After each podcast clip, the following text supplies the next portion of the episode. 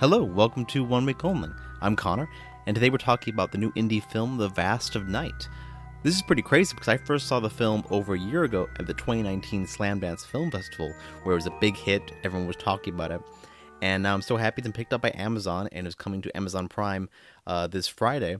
But if you live in certain parts of the country, you've been able to see it via uh, drive in cinemas, including just outside Los Angeles at the Mission Tiki Drive In in Montclair. Uh, it's been a really cool idea that the film, this uh, sci-fi movie set in a small town in the 50s, uh, who start getting a strange sound over the radio, uh, very kind of Twilight Zone esque setup, uh, is very appropriate to have a drive-in release. And uh, I was lucky enough to go out there myself with Carlos, and we checked it out in a drive-in. And I think it's a really cool idea, and I hope you will, if you are able to go see it in drive-in, definitely do that. But if you can't, don't worry. It is going to be on Amazon Prime this week, and it's one of the really cool discoveries of independent cinema uh, of the last few years. It's it's uh, it definitely harkens back to classic stories of science fiction, but it's told with really snappy, uh, fun dialogue. It's got these incredibly long to- uh, tracking shots through the town. It's got a great sense of tension and, and mystery about it. Um, and it's it's a really fun, inventive, and uh, you know fascinating and exciting debut from a new filmmaker, Andrew Patterson. So I was very happy to talk to one of the producers of the film, Melissa Kirkendall, about how she came on board the film, uh, how did they pull this off for so little money, and what it felt like to be such a you know a success story in the independent film world with this movie. So here's my interview with producer Melissa Kirkendall. Melissa Kirkendall, and I'm that producer. Well, thank you so much for being here, Melissa. Um, first of all, let's go back to um, uh, what attracted you to the script for The Vast of Night. What was about the project that said you wanted to be part of it? So um, I was introduced to the, to the, script by another producer and um, uh, Eric Williams, and I first of all I just loved it. Like it was it was um, an unusual script and well written, uh, joy to read, all that stuff. And I didn't know who Andrew Patterson was. And then after I met him, I mean, there was definitely some stuff in the script that I was curious about how he was going to pull it off. And when I met him, didn't take very long to realize that he is an out of the box kind of person, and and and he was a hardworking director too. Like he wasn't one of those first directors that doesn't quite understand what all they need to do to get prepared um, for the shoot. He was he was very very um, active in prep and and then for the shoot, you know, he was great to work with. So. Yeah, was there any hesitation, things you were worried about specifically about working with a first time director? Well, all, whenever you're working with a first time director, I mean, everybody's got to, you know, get started somewhere. And what I mean by that is like, I mean, it's not like he had he had, he had been doing commercials. Sure. Okay. And that's pretty typical. Um, but shooting a commercial is much much different than shooting a feature film. And a lot of times commercials don't have big crews, and you know, and you don't have necessarily a SAG to deal with, and like so it's a whole different thing and and a lot of times uh, first time directors although they may be extremely talented and maybe their dp is too but if they both came out of that world and don't have and understand of the nuances of film making and how um, you just have to be prepared and you have to make choices. And sometimes you have to while you're shooting make choices and revisions because of all kinds of things that happen that isn't quite the same as when you're doing a commercial, you know, and, and that wasn't Andrew was really, really good about that stuff. One, he really, really prepared, and and then um, so that eased up some of my reservations, and um, and then in terms of like the big one is always time. You know, like if uh, first time directors a lot of times um, have a harder time meeting their days and for all kinds of reasons. And then you can start running into overtime. And even if you're willing to pay your crew, you're going to wear out your crew, especially mm. on a indie indie low budget. So um, he was really good about when we started getting tight on time for stuff. The big thing with him was just you just need to communicate with him, you know, which is what you want in a director. And um, and yeah, and so we were able to to get it done and, and on time. And I don't remember if we ever went overtime the entire shoot. Maybe one day. So. And one of the kind of defining parts of the film is these long tracking shots. Like so much of the film with these beautiful, intricate, uh, long takes. Was that always part of the the project, and how difficult was it to pull those off?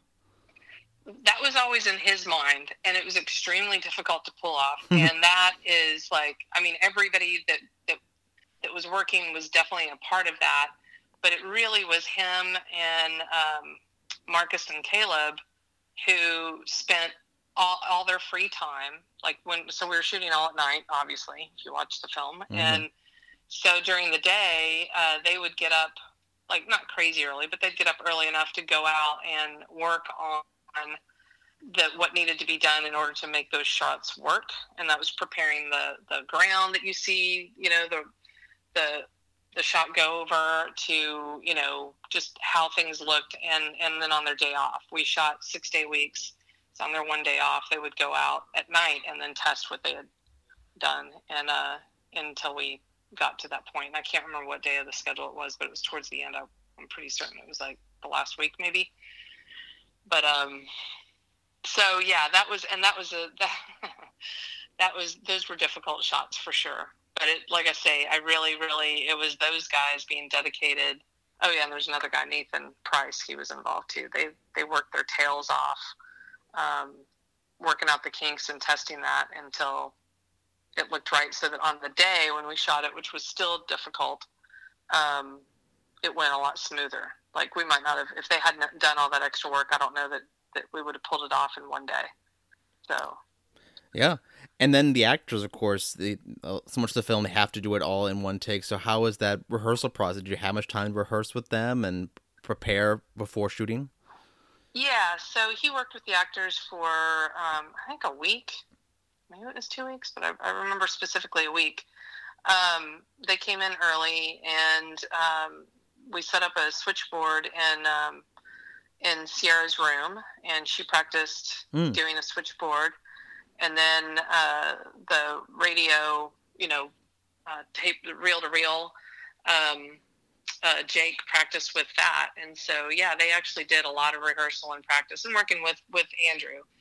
Um, you know, the sets were being built while they were rehearsing, so it was sort of one of those where they had to rehearse in the hotel room or you know other kind of where we were off scene or whatever um, up until you know the sets were ready, and um, they both, I mean, I think nailed it. They both do such an incredible job. Definitely, yeah. Now the, the the film is set in kind of this small town in the 1950s. So um, how much of that was a real town that you found? How much did you have to build or recreate? Um, well, so the majority of it was shot in Whitney, Texas, which is a real town. Hmm. And it's right next to Hillsboro, Texas, which is also a real town. Whitney is super small. I'm not sure what the population there is, but the street that uh, you see Faye walk down Faye and, and Jake um, walk down is pretty much the, the majority of what their downtown is. Oh, just oh, wow. that one street. So I mean, there's like maybe maybe one more street, maybe two. So it's that small of a town. And uh, the people in both of those towns, and Hillsboro is a bit bigger, but um, the people in both of those towns were just wonderful. Just rolled out the red carpet for us, and we were able to turn Whitney for the downtown area, turn Whitney into Cayuga for the shoot, and then uh, Hillsboro, just different pieces of it that we needed for various things, and then even the gymnasium was also in Whitney, Texas, ah. and that's a that's an old gym that was actually from that era, but the the floor had to be redone because the floor had been had been updated mm. and no longer looked like the way a floor would look back then. But I mean, it was like authentic to the point of no air conditioning. And the night that we had to film the big crowd scene in there, it was like mid September, and we had this. It had been cold, and then all of a sudden we had this horrible heat wave come through. Oh no! And it was so unbelievably hot in there, and everybody's dressed like it's winter, you know, with for basketball. So um, just kind of one of those weird look at the draw things that happens in filmmaking. But all the extras, you know, were were troopers about it and as as were the crew, of course, and the basketball team. And that's a real those are those are real basketball high school basketball players um, that uh, came in from from uh, Austin. And are, are the town people the, the local residents are they extras in the movie, or are they from other, other places? Um, a lot of them were, were locals. You know, we, we did a, a, a town um, casting, you know, background extras call in the area of Whitney and Hillsboro, which isn't too far from Waco. So we reached out as far as Waco. But then we did also have like extras that came in. Uh, we had a casting, uh, extras casting director who um, did a casting call for the state, and we had people drive in from Dallas and Austin. And honestly, I don't even know where else. Uh, you know, in Texas, uh, sometimes people get excited about stuff like that, and they come in from all over. But mm. you know, because there was about 400 extras in that scene, so and I would say at least 100 of them were were from the people in the area. And there's also so much since it's the 50s. There's so much period. Uh uh, details like the switchboard, the the radio station, did those have to? Did you have to scour places to find those? Or those all built from scratch? Um, those were real, and uh, those were found between our production designer, who's also another another producer on the project, Adam Dietrich, and um, Andrew Patterson, our director. The two of them, um, you know, but I mean, Andrew had been like thinking before we ever even got into the picture. He was already doing mm. research and figuring out what what he wanted to do. Uh, him and uh, um, one of his guys actually found the town before we were in the picture, so they had some stuff kind of on the line. And then there happened to be some great um, antique stores in those two towns that we were able to rent and borrow and buy. Um, and uh, and even some of the, the, old cars that you see were also townspeople. Um, but there was actually several cars that came in from Dallas as well. Now, the film premiered at the Slam Slamdance Film Festival and then was picked up by Amazon. Um, how was your experience, you know, with uh, with festivals and then distribution? Was it a challenge to get it out there, or were people immediately interested in the film? I mean, we're like that that dream story that every indie filmmaker wants to hear about. Seriously, at least it sounds that way. And and I, I don't want to diffuse too much of it, but I also want filmmakers to know the reality. You know, we worked our butts off to get it to some to get it ready to be able to premiere, right? Whether mm-hmm. it was mm-hmm. going to be Slamdance or or wherever.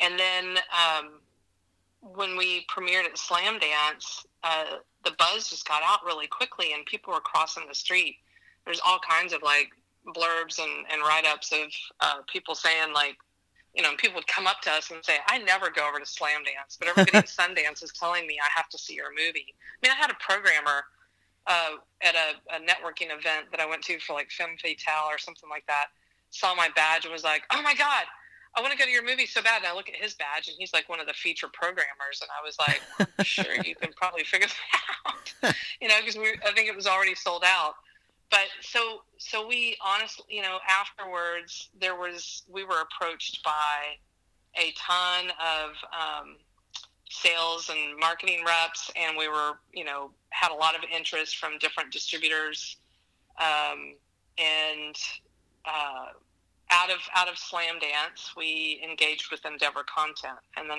endeavor content um, helped get it to the where we landed with Amazon, but Amazon it wasn't we didn't it wasn't like Amazon was our only choice. We and I'm not going to talk about anybody sure. else, but there were other interested parties that were that were other distributors that you would be happy to be with, but Amazon we just felt like was going to give us the best um, opportunity and deal and treatment, and plus we all like their platform and and the fact we're you know interested in doing theatrical, you know, first. Um, all that resonated with us. So definitely.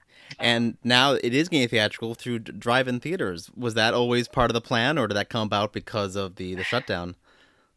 You know, I don't, I don't know that it was always part of the plan. I mean, it wasn't like originally we just talked about it being uh, released, you know, a, a, medium to wide release and theatrical uh, release. But then COVID nineteen happened, all the theaters shut down and um, we were all talking about it. And then the next thing you know, Amazon lets us know that we're doing drive-ins. So I don't know, you know, honestly, like, um, yeah, I mean, now that's in Amazon's hands, and I'm busy on like you know other projects. Mm. I haven't been too involved in some of that decision making, except when I'm called on. You know, and like Sure. we all love the idea. Like as soon as the drive-in idea was was brought up to us, we were like, yeah, it's the perfect movie for a drive-in. Oh my god!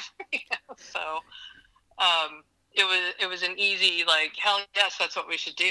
So Yeah, I, I went and saw it again uh, this weekend at the Mission Tiki Drive-In here in California, and it was it was really fun to see it. It felt perfectly at home in a drive-in. Yeah. Cool, cool. How did it look? I'm just curious because with it being so dark, the drive-in I went to had there were some issues with that, but Oh yeah, uh, But- always there's a drive, and there's always going to be headlights coming on and off. Off, but yeah, that's also in some ways, you know, part of the charm of it. And hopefully they'll see it again on Amazon.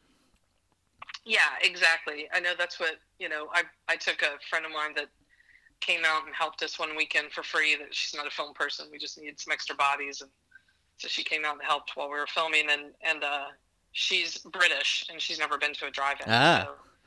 So, so she went and she like was like, oh, it's still really cool to listen to it, and I can't wait to see it on Amazon. And I was like, yes, that's the reaction I hope everybody has. Sure. So. So, ho- what are you working on now after this after this film?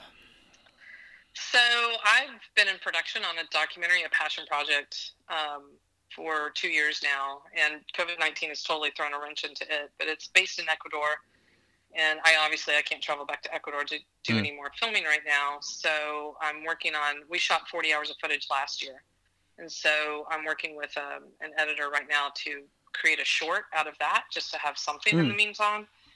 Plus, it's gotten some interest from like EarthX Films and some other you know, notable type stuff. It's kind of like a humanitarian, environmentally conscious piece. So it works with stuff like that. And then been in development on a couple of um, scripted features. And then I'm on a no hold hold for a script for a based on true events scripted feature that's supposed to be shooting up in Dallas whenever we're allowed.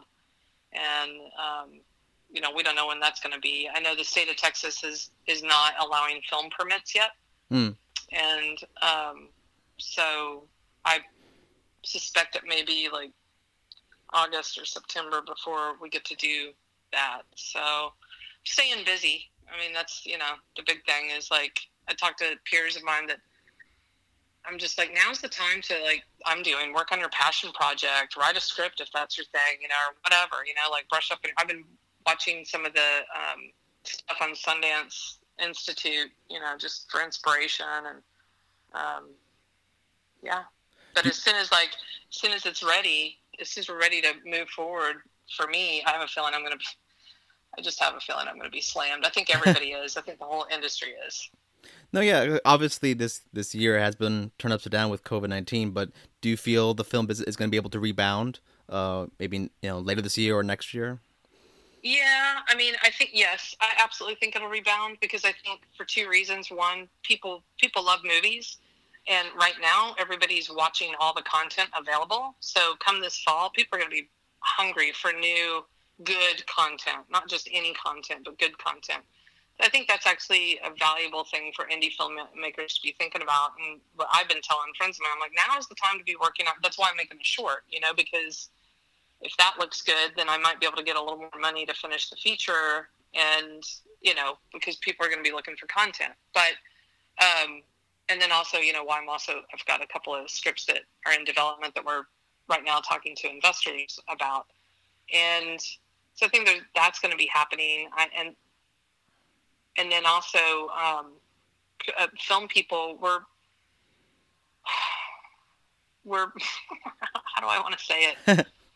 we're sadomasochist, or I don't know, like we, you know what I mean? Like we're driven to create and do this work, you Mm. know. And so we're not going. I think there's going to be some people that are probably going to, you know, be like, you know what, that just about did me in, made me broke, and they're going to bail and move move on. But I look at that as that just makes room for some of the, the newer people to the industry who um, are hungry and, and want to uh, get down and dirty and start making some stuff. So, but I, I do think it's going to come back. I think it's going to be challenging, um, and because I, I, the restrictions that are going to be put on um, films in the future, at least for a while, are going to be challenging, you know, financially as well as logistically. Um, and those two things go hand in hand. You know, if the logistics are more complicated, probably means more money.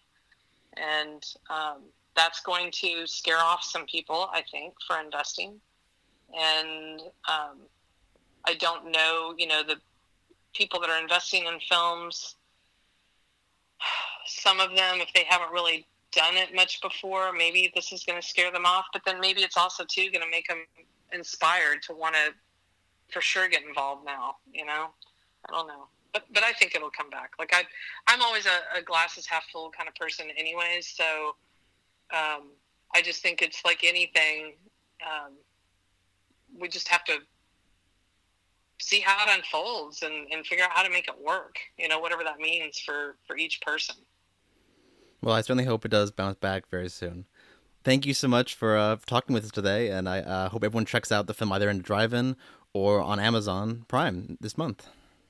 Yes, me too. And, and people that check it out, find us on Facebook and, and message us and let us know about your experience. We love reading that stuff. so that was my interview with producer Melissa Kirkendall about the new movie The Vast of Night. Like I said, it'll be coming to Amazon Prime this week, but if you can, definitely check it out in a drive-in cinema if you live in Los Angeles or various states across the country. But e- either way, uh, it's a, it's a must-see. It's super fun, exciting. You know, uh, watch it late at night with lights off, popcorn, and it's a terrific indie film for all to enjoy. But that's all we have for this episode of One Week Only. As always, you can find us on Facebook, Twitter, Instagram. Give us a like or a share, a retweet. We'd love to hear what you're doing. Hope you're staying safe out there.